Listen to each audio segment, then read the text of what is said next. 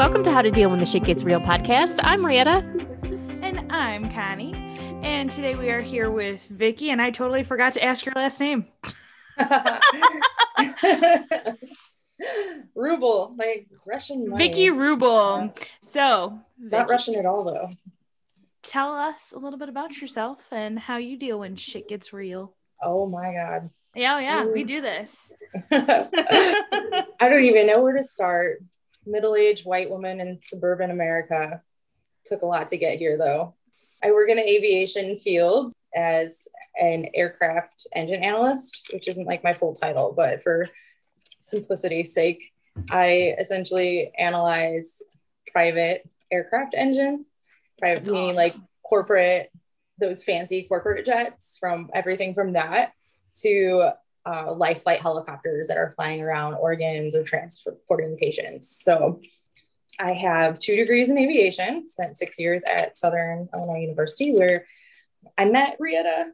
So we have some history. to Just a little. I've been working in aviation since I graduated school. Been all over the country. Was born in the Chicagoland area. Lived there until I was about 16. And then we can go into how I left Indiana for a while. Went to moved in with my grandparents, finished up high school, went to college, found a job in North Dakota, came back to Illinois, and I've been here ever since. And she loved North Dakota. it was an experience. I love places where strippers make more than professionals. Seriously? Oh, I went in the middle of an oil boom. So there were just tons of people, like just transients from all over the country. It was probably, it was like literally living in the Wild West, in modern day Wild West. It was insane. A Interesting. lot of, lot of good stories from up there. You can say that you experienced it though, right? I experienced it. The most beautiful sunsets I've ever seen in my life, that's for sure. Well, there you go. There's a positive to look at. At first, I was like, "Is she being sarcastic?" No, I don't think she is. Like at first, that's that was the no, problem no, my no. brain. It really was a good experience for the most part. It was it was two and a half years of bitter cold and craziness, but um, I wouldn't have changed And it. prostitutes. You know, it strippers. oh, sorry, strippers. You have to cut that out. You can't call them prostitutes or sex workers. Um, Well, you no, you can be like Archer. No, they're call girls. call- Fine, call girls. um yeah anyhow definitely uh learned a lot up there i really don't know what else to say i wouldn't change it that's for sure but it was in the middle of like the oil or like the 2008 housing crisis i graduated with my bachelor's degree and then couldn't find a job of course like everybody and ended up just staying in school to get my master's in public administration after that i got a job in airport operations and airport management so i was like snow plowing, firefighting, grass mowing, security, you name it. I did it at the airport.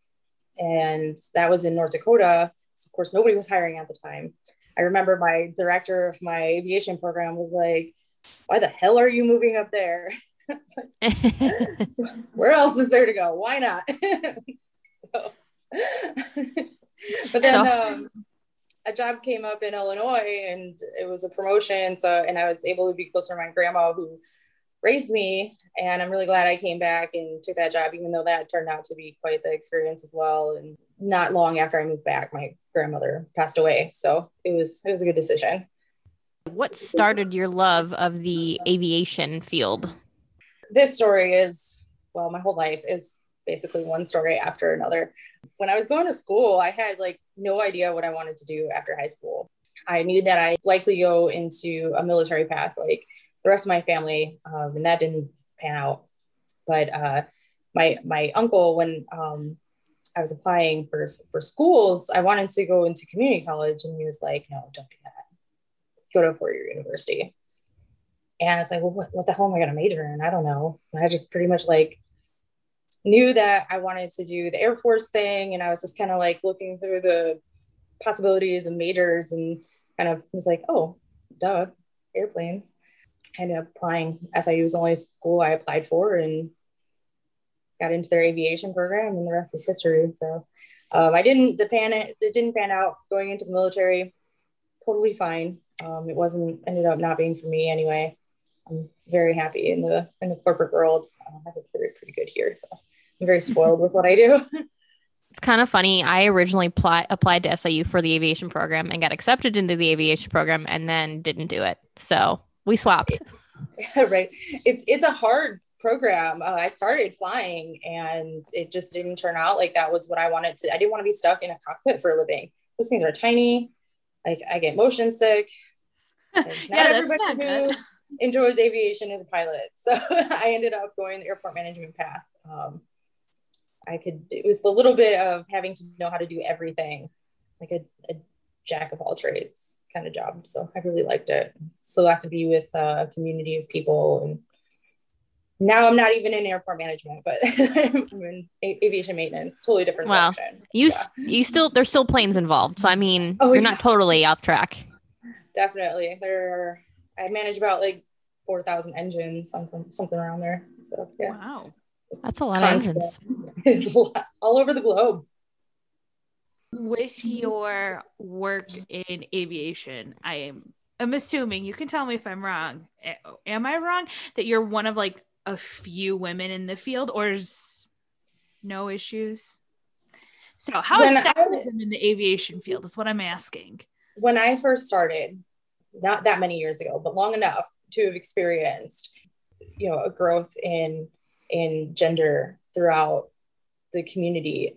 There's not many. There's certainly not many of us in my graduating class.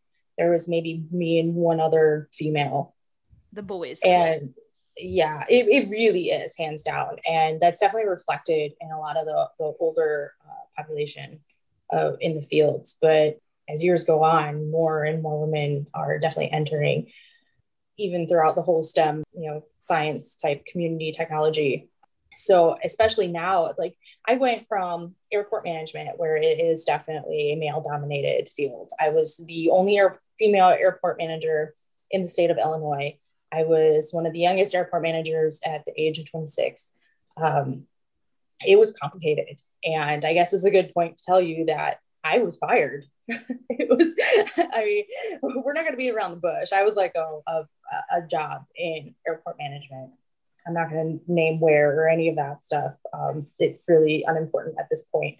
At that time in my life, it was such a it's such a political job and especially in a smaller community where it is so male dominance that it became like this tug of war between personalities and it felt like that all they wanted was a face and i was like i'm not not just a pretty face like i'm here to do a job i'm here to grow this airport i'm i'm here to help and i'm i'm here to be a part of this community and part of that, unfortunately, is having to be the person that says no sometimes because that's what the FAA says, or that that's what what just has to get done. Uh, you know, you're basically managing a little city within a community. You go fast forward, getting let go, which was probably the hardest experience anybody can go through, is being let go from a job. I it, it had brought up so many issues that I've had with PTSD and anxiety. I had gone into an insanely deep depression, even though thankfully the, the people that did let me go did provide help for displaced CEOs to be able to move move forward and um, find find a new position, which I was grateful for. The, the depression probably lasted two or three years after being let go. My confidence went down the toilet. I mean, 100%. I had no confidence. I thought I was the worst employee. I thought I was the most miserable person. All I'd hear all the time was, You're not bubbly and you don't smile enough and you're not girly enough. I'm like, Oh God. Like, I grew up in a male dominated society, not just in work, but at home. Like, you weren't allowed to be a girl at home. I wasn't allowed to, to do wear makeup. I wasn't even allowed to shave my legs until I was 16. God forbid I don't smile at the drop of a hat just to make somebody happy.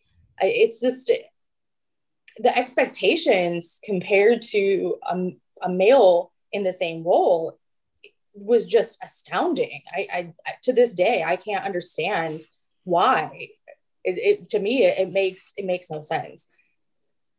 Now, I am so fortunate enough to find another job through a really good friend that I still work with, and even now, you know, five years later, working for this company, he and I are now on the same team. So shout out to Tyler for just being one of the best friends I've ever had and, and helping me through that. But now I work in, in this, the most diverse, most welcoming community I have ever experienced. And I'm not sure if it has something to do with the environment being a, you know, a global business downtown or versus, uh, you know, podunk country county outside of Chicago.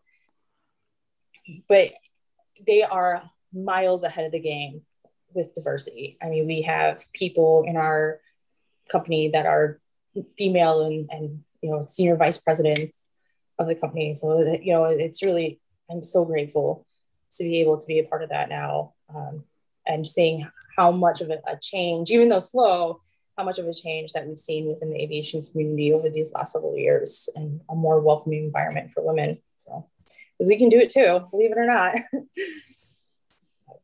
no, that's awesome. And I've heard you talk about your boss many times, and she sounds awesome. So it's great that you have a even higher female person to look up to. No. Oh my God, she's gonna be listening to this. So yeah. Well, hi. Hello. I mean, I could go on for hours about how amazing my boss is. You know, I don't, I don't know how many brownie points I'll be able to score off of that, but uh, hopefully some. She's been in the aviation community for a long time now. Um, just, it's just absolutely amazing. I mean, my whole, um, actually, my whole chain in our organization uh, is basically a bunch of females. So, yeah, Love it. We're, we're dominating over there. It's pretty great. Woman power for real. All right. I love it. It's taken us a long time to get there. Slowly but surely.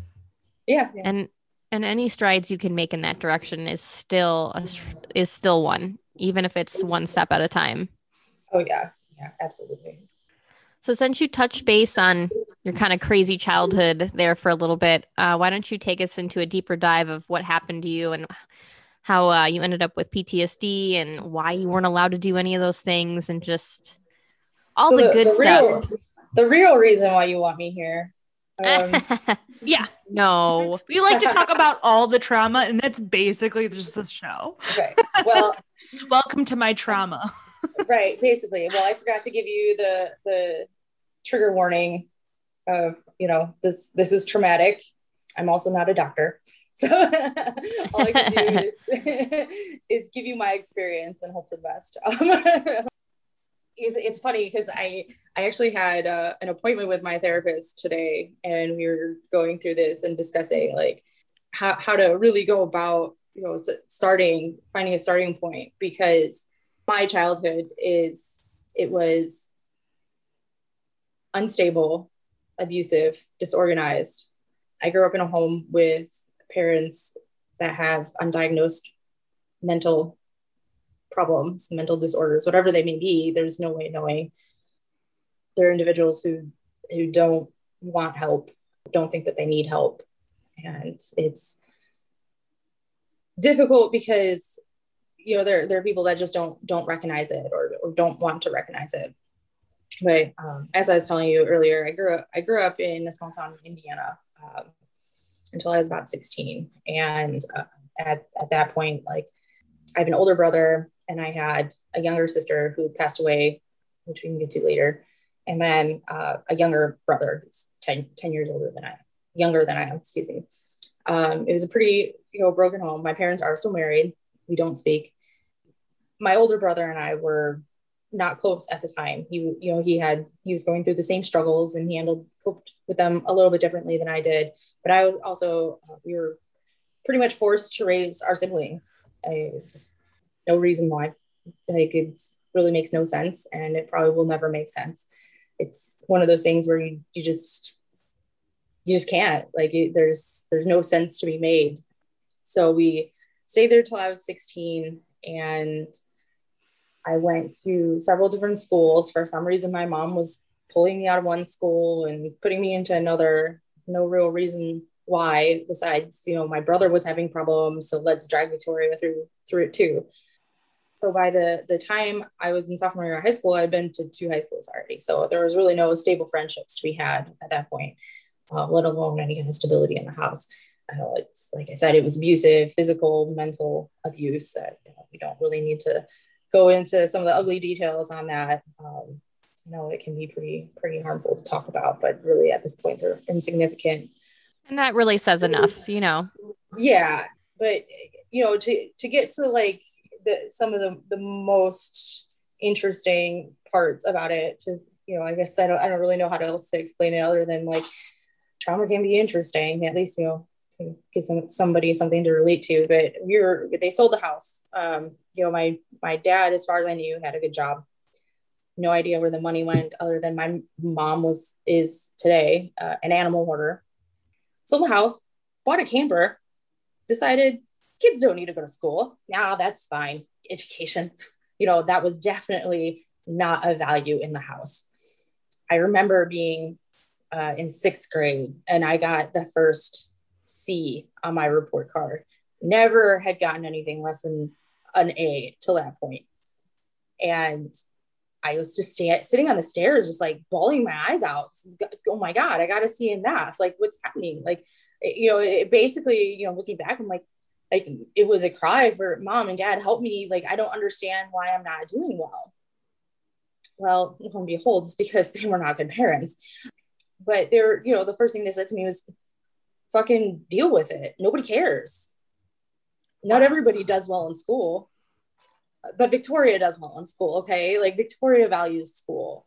And like, so it was, you know, it was such a frustrating experience. Anyway, you know, fast forward a few years later, where li- they sell the house and we're living in campgrounds across the country. No idea why. Could be tax evasion, could be batshit crazy parents. I'm not really sure. Traveled from Indiana through Missouri, Oklahoma. And of course, my parents are fighting and abusive towards each other, let alone us. So this entire trip, I remember sitting in the side of a road campground somewhere in the desert of Arizona or New Mexico, maybe. Most of this is all just so blurry because I, you know, basically don't remember much from prior to being 16. It's just how you cope with trauma. And my dad and my mother were fighting about something and he takes off just leaves it's like fine you guys just stay here. Takes takes one of the trucks and just jets for god like a day or so who knows? You know pretty sure he was probably drinking normal things for you know our ho- households. We've got you know we're carrying three horses you know six crates full of dogs, a cockatoo, several cats, some bunny rabbits hopping around the camper with us. So, that's a lot for a living camper. in, living in a fifth wheel camper trailer. Yeah. I got the couch. My brother slept on the, the kitchen table, you know, that folds down. Yeah, it folds Um, down. yeah, the two siblings, the two younger siblings, of course, got the back room. God forbid you give the people that are, you know, my brother's six six four, so imagine him trying to sleep on. Oh my gosh. table. So anyway, you know, no privacy. Privacy was not Oh no. part of our life, you know, because that's not important to two teenagers whatsoever. and uh, it just it just worse and worse. And at some point, we're in the mountains in Flagstaff, Arizona. My mom looks at me like usual and says, "You fucking bitch! You'll never be good enough for me." Slams the door in my face. I have to take a shower in the the bucket that the horse drinks out of because they didn't want to let me in the camper. I go hiking up some random mountain for you know however long and come back down and I find an empty campsite and sitting on a a, a picnic table and my older brother looks at me he finds me looks at me he's like you know Dick, like the best thing for you to do is just leave and that was like that moment you know those flashbulb memories like that was the moment where i was like yeah you're right something needs to change. The next stop I'll bring you to is somewhere around Durango, Colorado. I've been like looking at the map forever. I can't even remember the name of the town that we're in. Now, what I haven't told you yet to this point, I'm engaged to be married to my high school sweetheart that I've known since I was eight years old. He was three years older than me. My parents let him live in my house, you know, in the same room with a 16 year old. God, looking back now, I'm like, what the hell were you thinking? I mean, could you imagine no. letting your child no. Yeah. It's insane. Still one of the greatest people I've ever met in my life. You know, he grew up in a similar background as most of us did in that area. So he's graduating basic training. At this point, this is the summer of my sophomore year at high school, right? And so he's graduating basic training at the Marine Corps Training Depot in San Diego. My mom goes with me on this bus trip, this 24 hour Greyhound bus trip from somewhere, God knows where in Colorado to San Diego. As you know, after basic training, they get leave so at that point, my mother allows him to buy me a plane ticket from San Diego back to stay in Indiana with him for his leave. End of leave comes. Nobody knows where my parents are. Now, I can say this was before the area of regular era of regular cell phones. so my parents didn't want to pay for a cell phone last we heard, we were in they were in Colorado. Nobody can find them. I am two or three weeks late for the school se- season to start fall semester. Uh, my grandparents picked me up from Indiana. They're livid because why is this 16 year old girl staying at some man's house with his parents? You know, that they were not cool with the situation whatsoever. And it just got to the point where everything's so uncertain so I go back there, I'm gonna be miserable. They're abusive as fuck. This is obnoxious. And my grandma finally says, Well, why don't you stay here? And so then came the process of her getting guardianship, which it was just the such a heartbreaking experience because I, this is like my grandmother having to take responsibility for her 16 year old grandchild. This is her daughter that nobody can find. Turns out they were somewhere in Idaho because they faxed a letter to the lawyer whoever saying Victoria's grandparents can have temporary guardianship of her, which means nothing to the to the court. But the the judge was like, I don't know what else to do. I'm granting guardianship because this girl's got to get to school. She can't get to school without a guardianship papers. Yeah, and the parents are nowhere to be found. So what else is he gonna do? Yeah, I mean his hands are tied at that point. So my grandma takes guardianship of me. Um, I do spend the next two years in a stable, loving environment. That poor woman had to deal with a very emotional, distraught, you know, 16 year old girl going through some pretty big issues. I mean, it tore up my family, and to this day, there's there's issues around it, and it's it's such a mess, and it's so heartbreaking. Well, I mean, 16 well, is already hard enough as it is without having to truth? add all that into there. Right. What the hell do you expect out of a 16 year old girl? She's going to be an emotional wreck. You know, your hormones are all, all over the damn place. You know, now you're throwing this into the mix. You know, my, my family is not a group of people that are, are very emotionally open. Um, so that, that didn't really help. Um, so I guess we can fast forward to like school. We've already covered that part. But at that point was when I really realized that there was something wrong. I remember my sophomore year of school. I had already like been through this period of time, not having friends. So I really didn't understand what was going on. I didn't understand the impact that it had had on my body, on my my mental capability. I was failing my first semester of school uh, because of all all of the the pressure of an unstable home and not mm-hmm. understanding what was happening. Being responsible for two children that you now left behind and you feel guilty about but you have to do what's best for yourself. And really there was no other option you know anyhow. So i'm sitting with this group of friends in the dining hall at, at school and at some point somehow i convinced my father to at this point we are still talking i convinced my father to to buy me a laptop for school, like thousand dollars, something like that. And he calls me and he just starts ringing me out, just calling me terrible names. I mean, they'd always call me fat and a bitch and snobby and snotty just because you know I had different viewpoints of the world compared to them. And he's sitting here just screaming at me, telling me to repay him for the computer and that I'm just using him and I'm a fucking bitch for, you know, getting a computer. I'm like, I looked around the table, I'm like, one, I'm at dinner with my friends, and this man is screaming on the phone with me like I'm the most irresponsible human on the planet, even though like I'm putting myself through college. Like nobody else is paying for this. I am. And I'm like, none of my friends, their parents are not like this. This something's yeah. wrong. And yeah. it, you don't quite fully comprehend that you're in an abusive relationship until the moment you comprehend that you're in an abusive relationship. so I like quietly like walk out and everybody's like, what's happening? You know, sit down.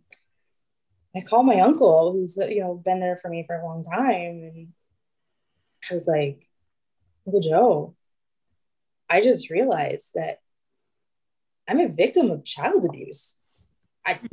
it just I just remember just sitting outside and it just like hit me like a ton of bricks. It, I, I just it never occurred to me until that point.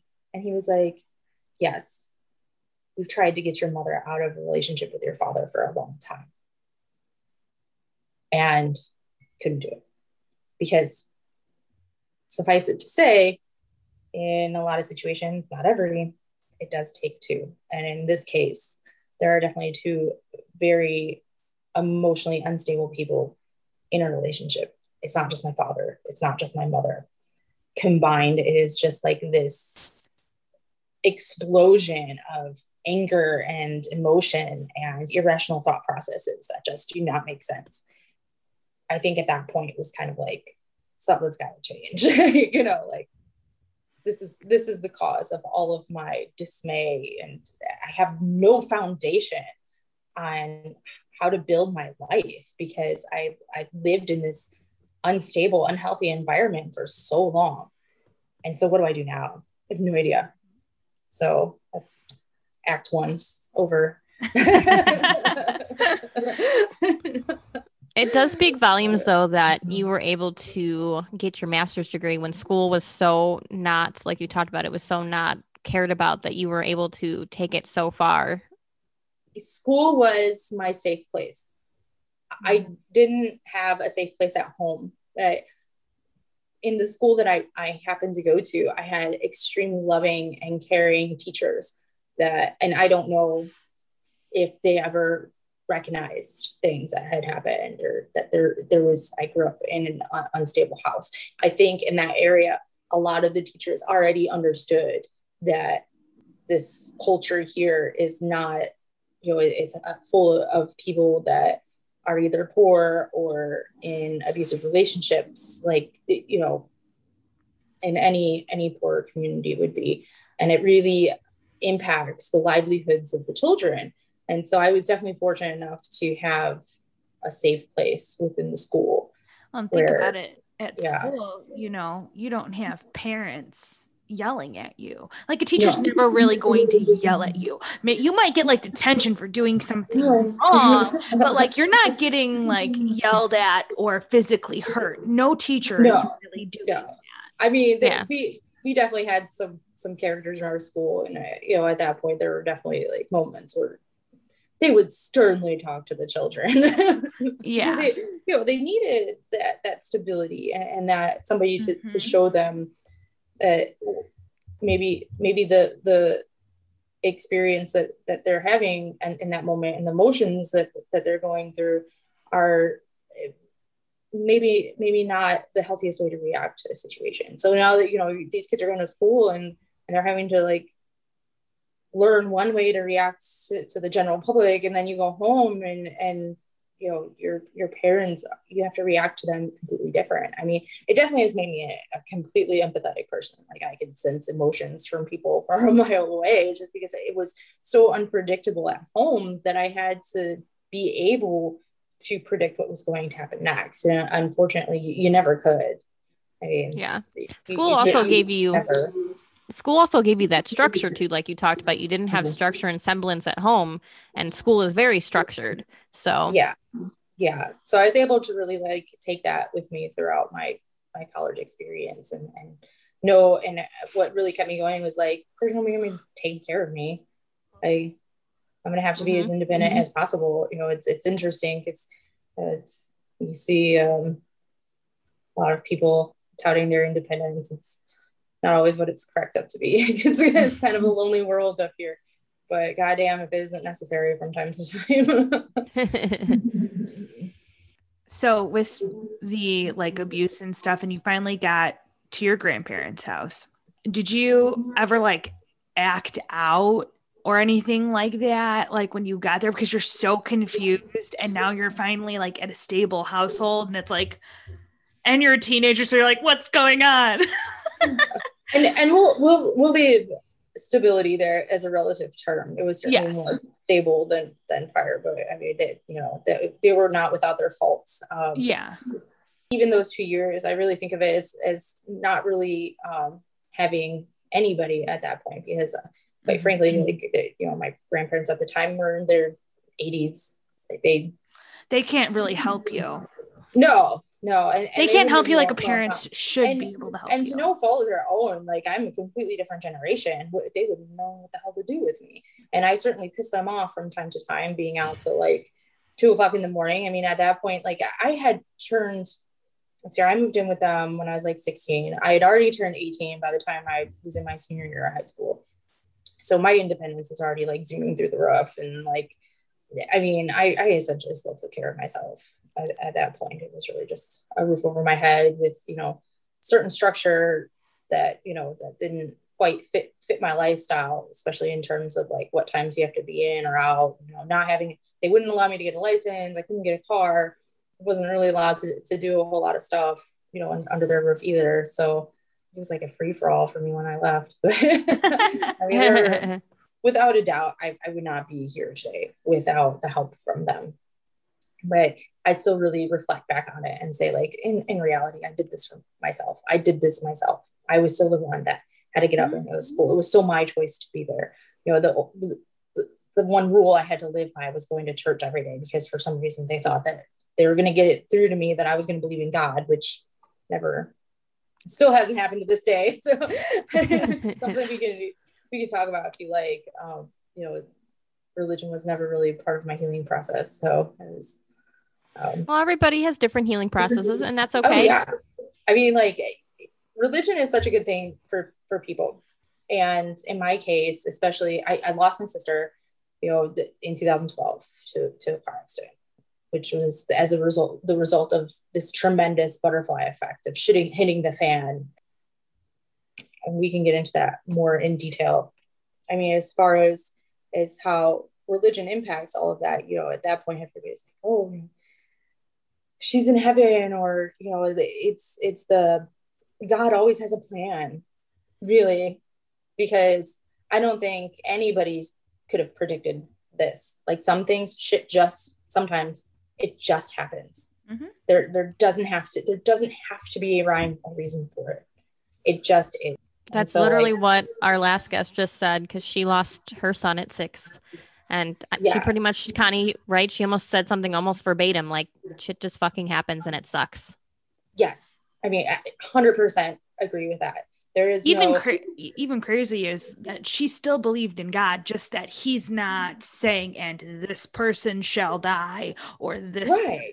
person Like, lives." You, She I just mean, believed really that that there's good and bad.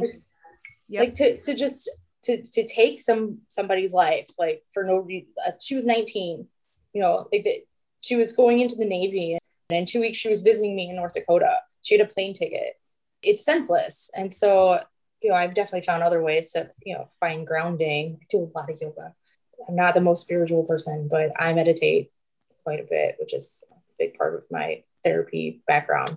And you've mentioned therapy twice now. And so obviously if it's not religion, therapy is a is a big influence on you. So how has therapy helped you work through everything?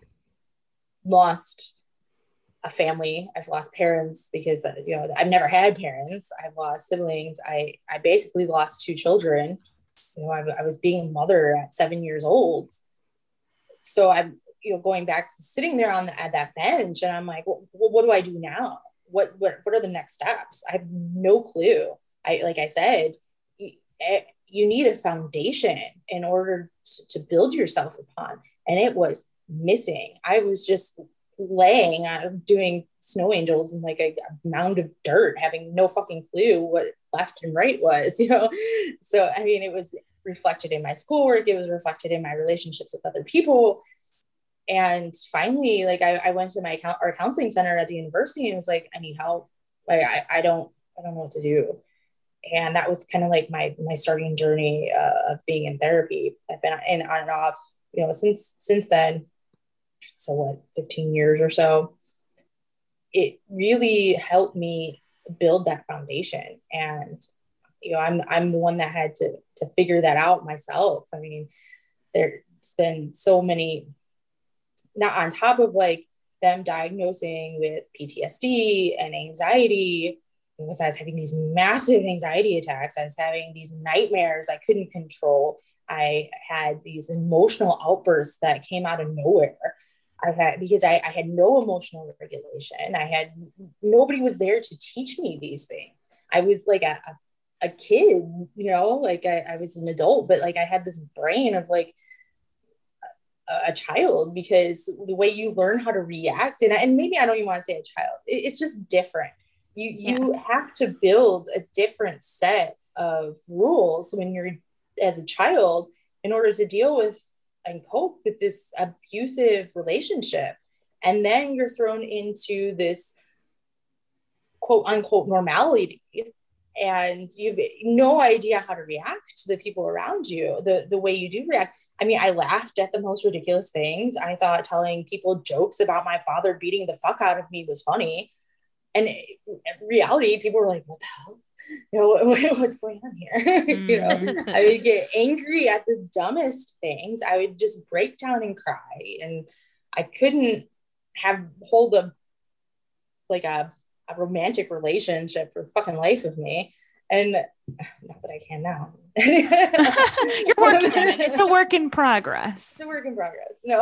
Um, everything is a work in progress right? No um, so I went into this this therapy called dialectic behavioral therapy and oh. it was intensive. It was, you know, there's this set of skills. It's based like very much in, into Buddhist background, heavily into meditative work, into um, you know, acceptance, something called radical acceptance, meaning like things happen and we may not have control over that then also learning how to have conver- just the simple things like learning how to have a conversation with somebody. Learning how to be able to like i feel this way because of this. And your listening skills and everything else it, it's set up like a classroom. You know I, I was in single therapy once a week and then in a group therapy session with other people once a week going like i mean basically a color book style classroom learning how to be in a you know a stable human being, just sort of rebuilding that foundation which we build our lives on. So I went through that for about two years.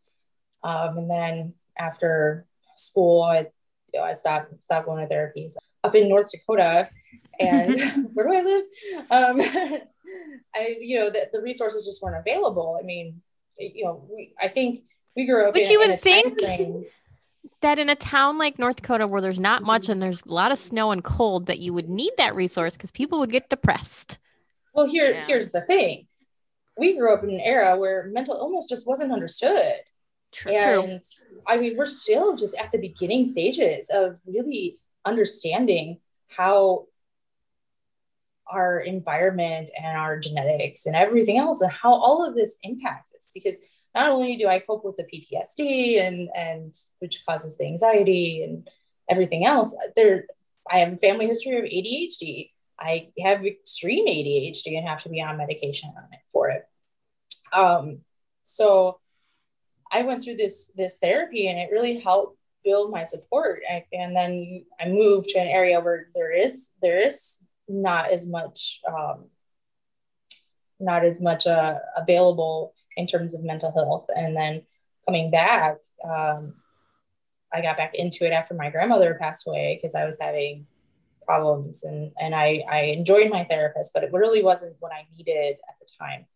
And then um, shortly after losing my job, I actually became um, you know part part of the PTSD, or in this case, uh, like it's not quite an official diagnosis yet, but uh, complex PTSD, uh, which is like yeah, kind of reserved for people that are in long term um, traumatic situations with little to no no hope of surviving. And let me tell you, there was little to no hope of surviving. um, I felt like there at any moment that I I was going to get killed, you know, by the hands of my parents. Um, and so when I, I lost my job, I became extremely depressed, and I did have this, suicidal ideation to the point where I did have a hospital stay and it was crazy because I went to I was changing doctors. I was I had just gotten my job downtown Chicago and I had scheduled because of my ADHD medication, my regular doctor wouldn't prescribe it. He asked me to go to a psychiatrist, which was fine. And so I, I had scheduled this appointment for psychiatry. And then, like, two days later, I'm sitting in a hospital bed being told that I can't leave because I went in with an anxiety attack and they asked me if I was having any suicidal thoughts. And I was honest. I said I had suicidal ideation. It was not suicidal per se, but they asked to keep me for for a, a hold for like they wanted like a, a week. I was in the hospital for a week. And yeah, I mean, I you don't do they take your cell phone, everything.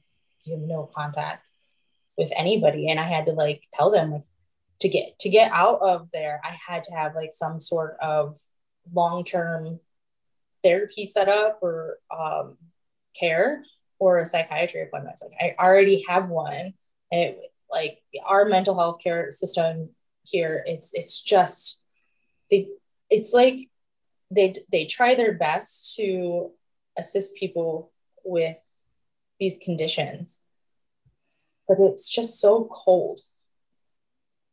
And it is so unwelcoming and it's so scary.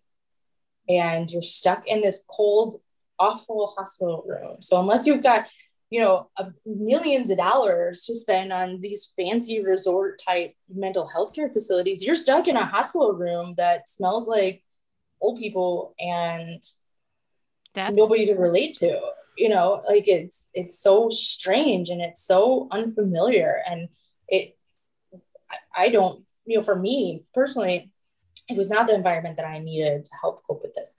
For I was fortunate that I have a good job, insurance. I was able to have a psychiatry appointment. I've been going to the same psychiatrist for years now um, on stabilizing medication for it. My anxiety has all but disappeared.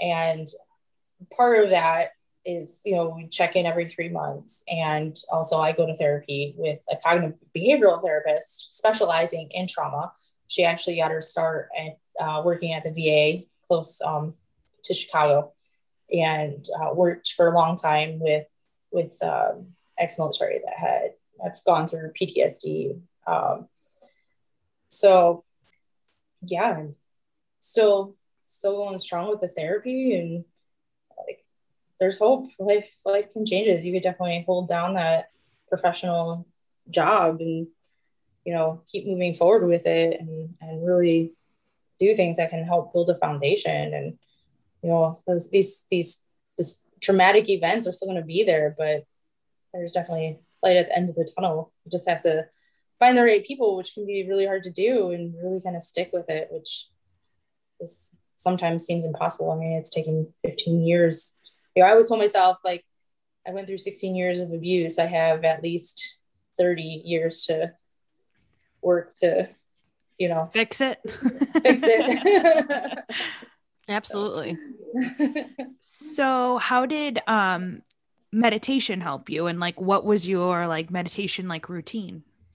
Okay, so th- that's where you like had had always been a struggle for me because I do have ADHD. Like I'm jittery. Like I can't turn this brain off. This brain has no off switch. Yep. it is everywhere in a million places all at the same time. Um, there's no focus. I mean, squirrel. I'm chasing them. You know? um, so I, I for the longest time I would use guided meditation practice. Um, find a lot of those on YouTube or Spotify or wherever you know tend to to hey, now they even have it on Netflix. do they? Yeah, do. That's so weird. it is. Cool. It's weird but cool. It's. Yeah. yeah. Yeah. I mean, it really shows how far we've come in terms of, of self care and, and our our mental well being. Um, but recently, within the last few weeks, I rediscovered yoga and have gone to several like meditation practices there that really involve like a creative type process and also like introducing like m- movement with your meditation. So i'm able to like really bring like the the problems that i have with focus and and uh, fidgety and all of that in with like being able to calm calm my my brain through meditative work so yeah Yeah, there's actually a really great app called um, CBTI Coach, and it has a section that is um, what do they call that? Oh my gosh, no, I'm not gonna be able to think of it. Um, it's like it's like a guided meditation, but it's like visual, and it tells you like you know pretend Yeah. you are here and do this, and like that's really helpful because I get monkey brain too. That's what I call it, is monkey brain. Monkey Um, brain. it really helps the monkey brain because then it forces you to focus on what it's telling you to focus and then you're like meditating without knowing you're meditating kind of yeah Yeah. Yeah i i mean cbt is just like a- an amazing i don't want to say invention but uh like just an amazing practice that i think everybody can benefit from and yeah a, big, a huge part of that is your self-care routine a lot of that is meditation When did Yeah. you start the meditation? oh probably college Yeah, yeah it's been a Um, while. yeah, it's been a long while. And I don't care what they say about practice makes perfect. Um, I can still only meditate for like five minutes at a time. hey you just five minutes short bursts. Yeah. Right. yeah, any anything will help. I mean, like like I said, the yoga has really helped um, being in that kind of environment. Hey, they have goat yoga in Lemont. Oh my god, yeah Go check do it out. Yeah. can we go, Connie? yeah Like, are I mean, like I hate to trade you with Rietta, but like so I totally go. it's all If you good you guys yoga, yoga and and it's and it's bring your own wine too. Oh, so it's I'm in. BYOB and you get get goat yoga. my only Mhm. request is that i get a picture of both of you with goats on your back Oh, absolutely. And wine in my. Can I do yoga, hold a goat, and drink it? That's yoga all in of itself if you can do all that at once oh it's called guided imagery that's what it's called guided imagery is what's on There you coach there you go see look at we just had to keep talking about it and it came to me Oh, eventually Anytime. I I just had to bring up the goat yoga because I know it's it's close to both of us, but I was it's I had to. seriously though life changing. My body, I'm flexible little monster now. I can't believe it. I know I've been trying to do more. I think I'm gonna do um my face. animal flow, which um animal flow is like the newer, hipper version of yoga, I guess. It just it Yeah. just Oh, it just interests me more. So I think I'm gonna go that Yeah. route. And Because you're an animal. you know it. Rawr. That- this is what it is the whole time. For those of you who can't see, they're scratching at the screen like a Yep. bunch of mhm. Like I a bunch of animals, because that's what we are. All right, I'm gonna I'm gonna throw you two final questions and you can answer them in whatever order you And- desire. how how many how many military men I've actually helped through their own PTSD. so how do you deal and or balance or whatever proper word you want to use your mental issues and still hold a professional job and be able to show up every day and what's your advice on how to keep good strong friendships go Uh, second one's tough. First one's easy. Uh, um, supposed to be the other way around you know, part part of this CBT practice is learning how to communicate, and hands down the the best decision that I've made was learning how to communicate with my boss. And I know that is not possible for everybody. Not everybody has an amazing manager the way I do.